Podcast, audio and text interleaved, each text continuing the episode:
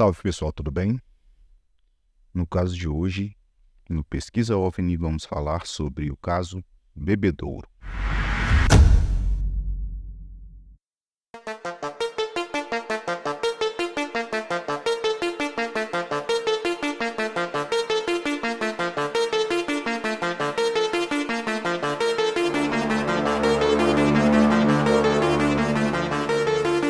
Sejam todos bem-vindos à Pesquisa OVNI.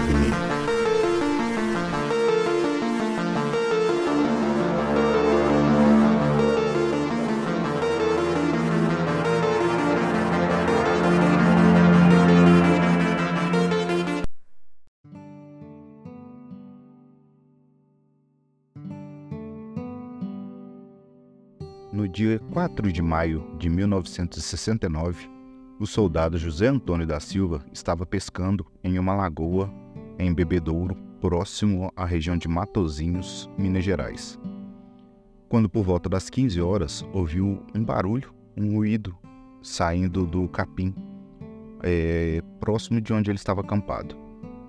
Ao olhar para trás, observou alguns vultos no meio desses capins, escutou uns gemidos abafados e logo em seguida foi atingido por uma espécie de feixe ou de fogo. Abre aspas. Parecia fogo, mas não era, porque não me queimou. Era um facho de luz esverdeada no centro e avermelhada nas bordas. Fecha aspas. Sentindo câimbras e adormecimento nas pernas, ele se ajoelhou automaticamente, ficando incapaz de andar ou de reagir. Então, dois indivíduos pequenos de 1,20 m o levantaram pelas axilas, arrastando-o pelo matagal pantanoso até um aparelho em forma de carretel. Era um cilindro acinzentado do solo, cerca de 2 metros de altura, apoiado na extremidade superior, tinha uma outra plataforma circular, um pouco maior, de uns 3 metros de diâmetro. Então, o Sr. José Antônio com esses dois seres entraram através de uma abertura na parte cilíndrica em um compartimento quadrado todo iluminado, porém sem luzes aparentes. O ambiente já era iluminado com alguma luz própria. Falando um pouco sobre esses tripulantes, eles vestiam uma roupa clara, brilhante, engomada nas suas articulações dos joelhos e cotovelos, cobrindo a cabeça. Havia um capacete de cor cinza, cinza fosco, como se fosse um alumínio sem brilho, arredondado na parte de trás, e havia como se fosse uma chanfra, né? Uma quina na parte da frente. Na altura dos olhos, havia dois buracos, né? Dois orifícios arredondados. Essa máscara, né? De aparência rígida, ela descia sobre os ombros e não tinha conexão direta com a vestimenta. Da sua parte inferior saiu um tubo semelhante a um plástico que passava sobre o peito e as axilas e terminava em um tipo de cilindro afixado nas costas, parecendo realmente um aparelho para a respiração, né? Como se fosse um cilindro de mergulhador. Era grande o contraste entre os tripulantes e José Antônio, né, que tinha... José Antônio vestia apenas um calção, porque ele estava se banhando ali na região do lago que ele pescava. E ele tinha um short camurça, amarelado.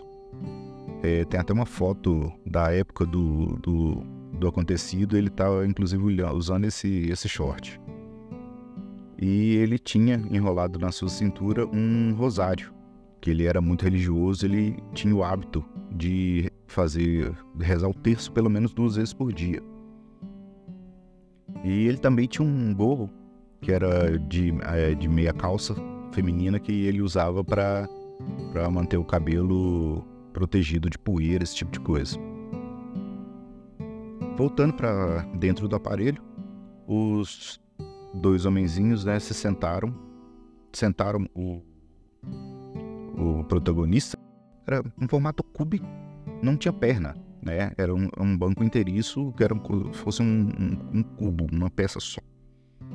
E colocaram na cabeça dele um capacete idêntico ao que eles estavam usando.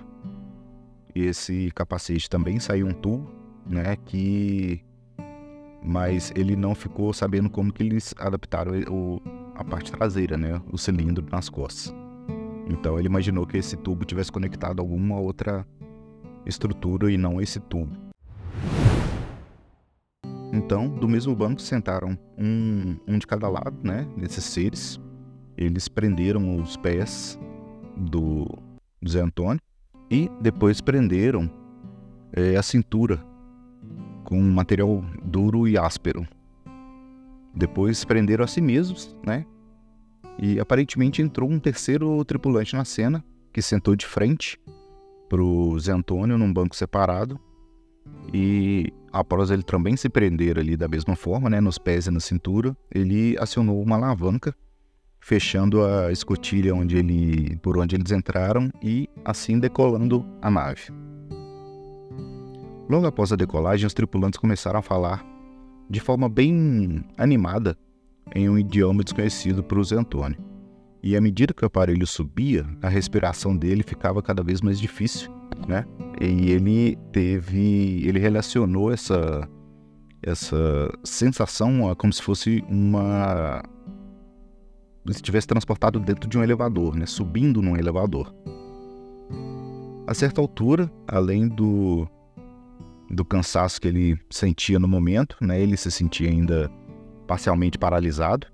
A posição que ele estava sentado era uma posição bem incômoda, devido ao banco ser um banco rígido, né? E não ter apoio para as costas. E ele sentiu o adormecimento muito forte da perna, e o capacete também era muito pesado. Inclusive chegou a machucar os ombros e a nuca do José Antônio, onde ele encaixava, né? Ele afirma que ele tinha uma sensação que essa viagem não teria fim.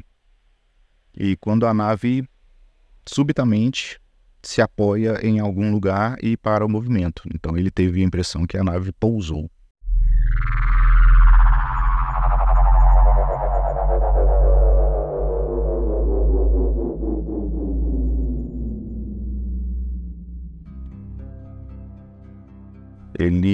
Em seguida, então, ele diz que os homens se desamarraram, né, e depois desamarraram o José Antônio e fecharam os orifícios da máscara. Daí em diante ele não conseguia ver, só podia escutar o que estava acontecendo. Em seguida, o pegaram novamente pelas axilas e o levaram a um lugar onde tinha um segundo banco que também era rígido, duro, né, como se eles tivessem mudado ele de sala. Só então eles abriram os orifícios da máscara. Então ele percebeu que ele estava num grande salão, tendo à sua frente um indivíduo sem máscara e sem o uniforme que os anteriores estavam utilizando.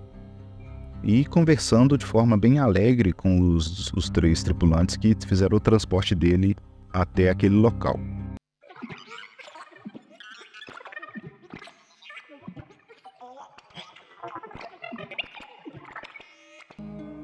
Nesse momento, os seres estavam já sem seus capacetes, então José conseguiu identificar as características de forma melhor. E segundo ele, esses seres tinham cabelos longos, ondulados e avermelhados, bem ruivos mesmo, uma barba grossa e comprida, chegando até o abdômen, pele clara, olhos arredondados grandes, com a esclerótica mais escura do que a pele, esclerótica, né, aquela parte branca do olho. As pupilas eram bem escuras também, sobrancelhas grossas, nariz fino e comprido, orelhas grandes, boca larga, parecendo uma boca de peixe, só que invertida, não aquela boca virada para baixo de forma tradicional. Era como se fosse uma boca, imagine uma boca em pé, ao contrário da nossa. Essa era a boca dessa raça que fez a abdução do seu José. Então, dentro do seu ângulo de visão, que era bem limitado, né, ele viu no canto dessa sala que ele estava, né, deitado em forma de decúbito dorsal, né, que é aquele deitado de barriga para cima, com os braços e pernas juntos, tinham 4 corpos, que seriam de 4 homens, que, segundo ele, pareciam estar mortos. Então, um deles era negro, um outro era mais claro, e os dois eram mais franzinos, pareciam ser o que ele imagina que eram asiáticos, alguma coisa assim. E nesse mesmo espaço tinha muitos desenhos de coisas da terra, animais, casas, cidades, árvores, imagens do mar, automóveis, caminhões e aviões também. Por meio de gestos, né, desenhos e repetindo as palavras, eles tentavam contato com o José, mas a linguagem não conseguiu ser estabelecida. Então, de alguma forma, através desses gestos, José conseguiu identificar que eles estavam procurando armas terrestres, algum tipo de armamento. Interrompendo a tentativa de conversa, né, entrou mais um ser, né, que serviu uma bebida que era verde escura, que era bem amarga, né, e serviu para José. Ele diz que só tomou depois que viu alguns outros seres também bebendo, né? E ele falou que beber foi uma situação bem difícil, porque ele teve que movimentar a sua máscara, né, que machucava sua nuca em cada movimento, né? Cada movimento feria um pouco a sua nuca. Então eles tinham que tentar levantar essa máscara para servir a bebida para ele. Então, dentro desses aspectos, né, que foram abordados na tentativa de comunicação com esses seres, né, o José não tem dúvida que eles estavam insistindo, né, para que ele os auxiliasse nos seus propósitos diante a nossa sociedade, né? O chefe, né, o líder, propôs levar ele de volta à Terra, onde durante 3 anos ele ficaria trabalhando para esses seres, colhendo informações, recolhendo coisas quando ele mandasse e entregando. E depois ele mandaria buscar essa lista, né, digamos assim, de coisas.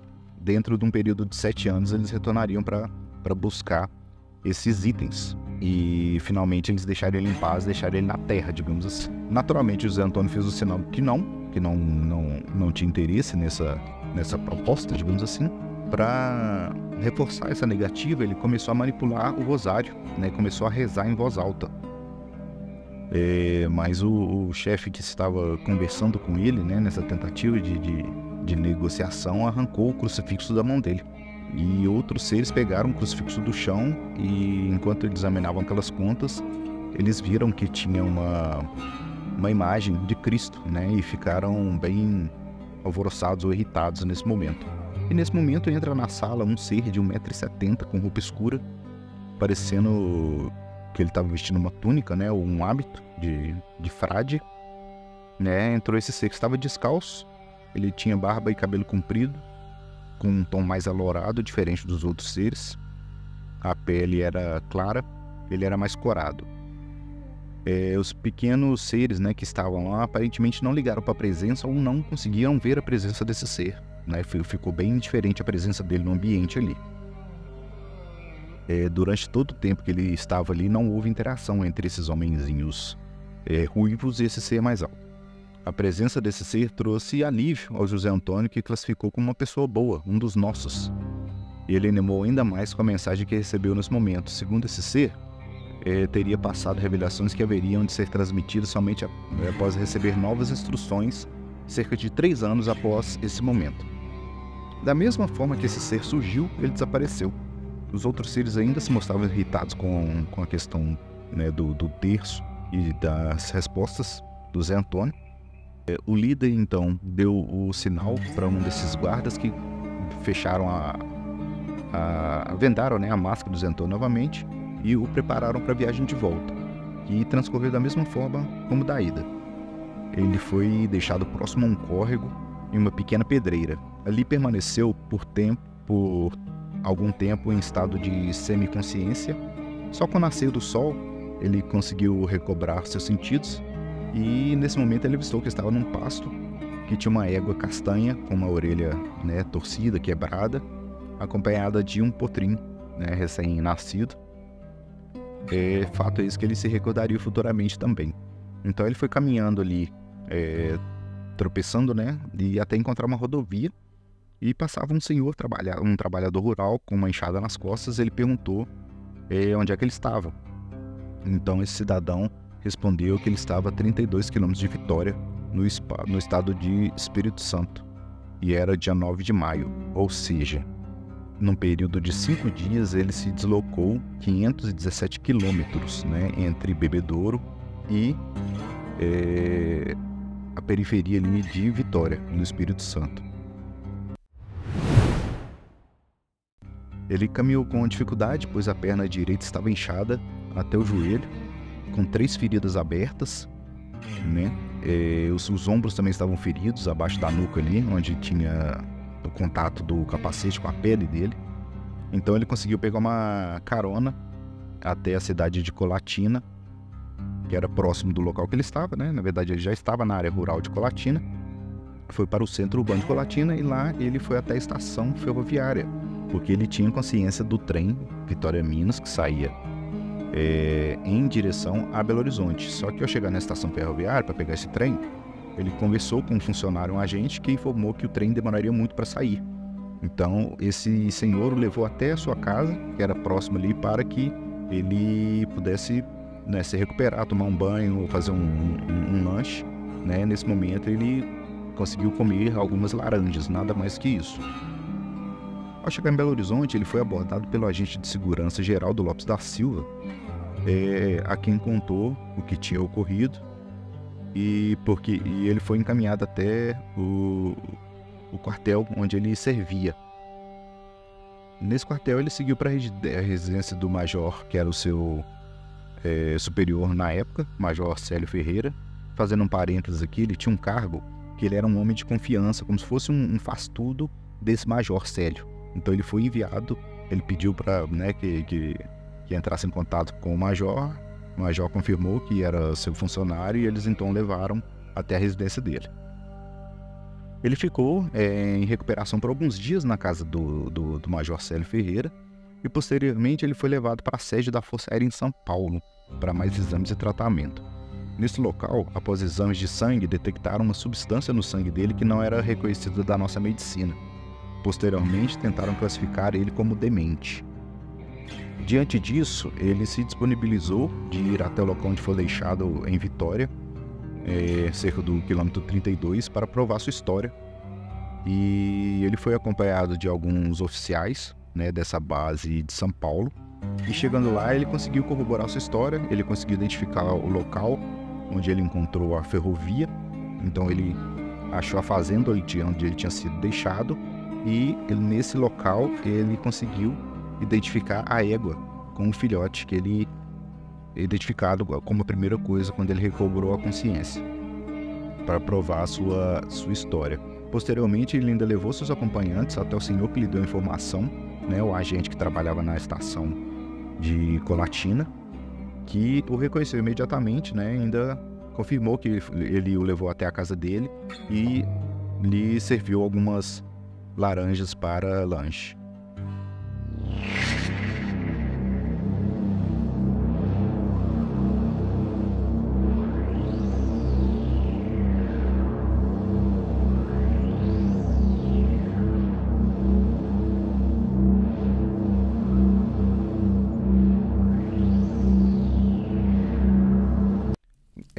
Quando viveu essa experiência, José Antônio tinha 24 anos. Ele era solteiro, né? A sua identificação era a 33930 da Polícia Militar de Minas Gerais. E após alguns exames clínicos realizados nessa base em São Paulo, né, nessa base militar de São Paulo, foi identificado primeiramente uma substância não reconhecida pela nossa biologia no seu sangue. Foi na coleta de sangue realizada, foi identificado que tinha um material estranho no seu sangue e foi constatado também que ele teve o encurtamento de uma das pernas, né? A perna que estava machucada, ela estava 4 centímetros menor do que a outra perna. Então ele andou mancando o resto da vida, ele nunca mais andou normalmente, né? E ele tinha as pernas em perfeita condição, né? Ele fazia exercícios de rotina, exames de rotina também, inclusive dentro do batalhão da polícia. Então foi constatado que uma perna encurtou 4 centímetros, mas ele não se recorda do que aconteceu.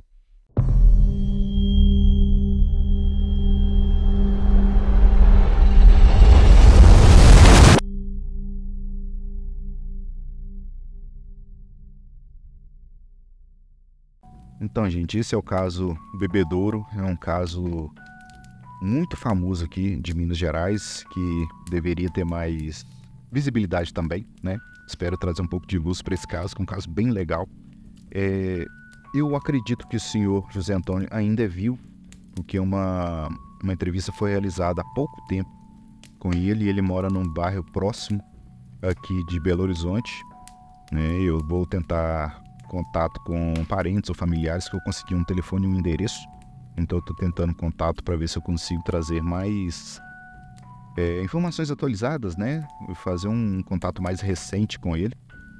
Mas esse é um caso bem legal que aconteceu no dia 4 de maio de 1969. Então, eu não sabia se vocês já conheciam, mas achei relevante a gente trazer para o canal, beleza? Então por hoje é só, fiquem bem, fiquem com Deus e até a próxima.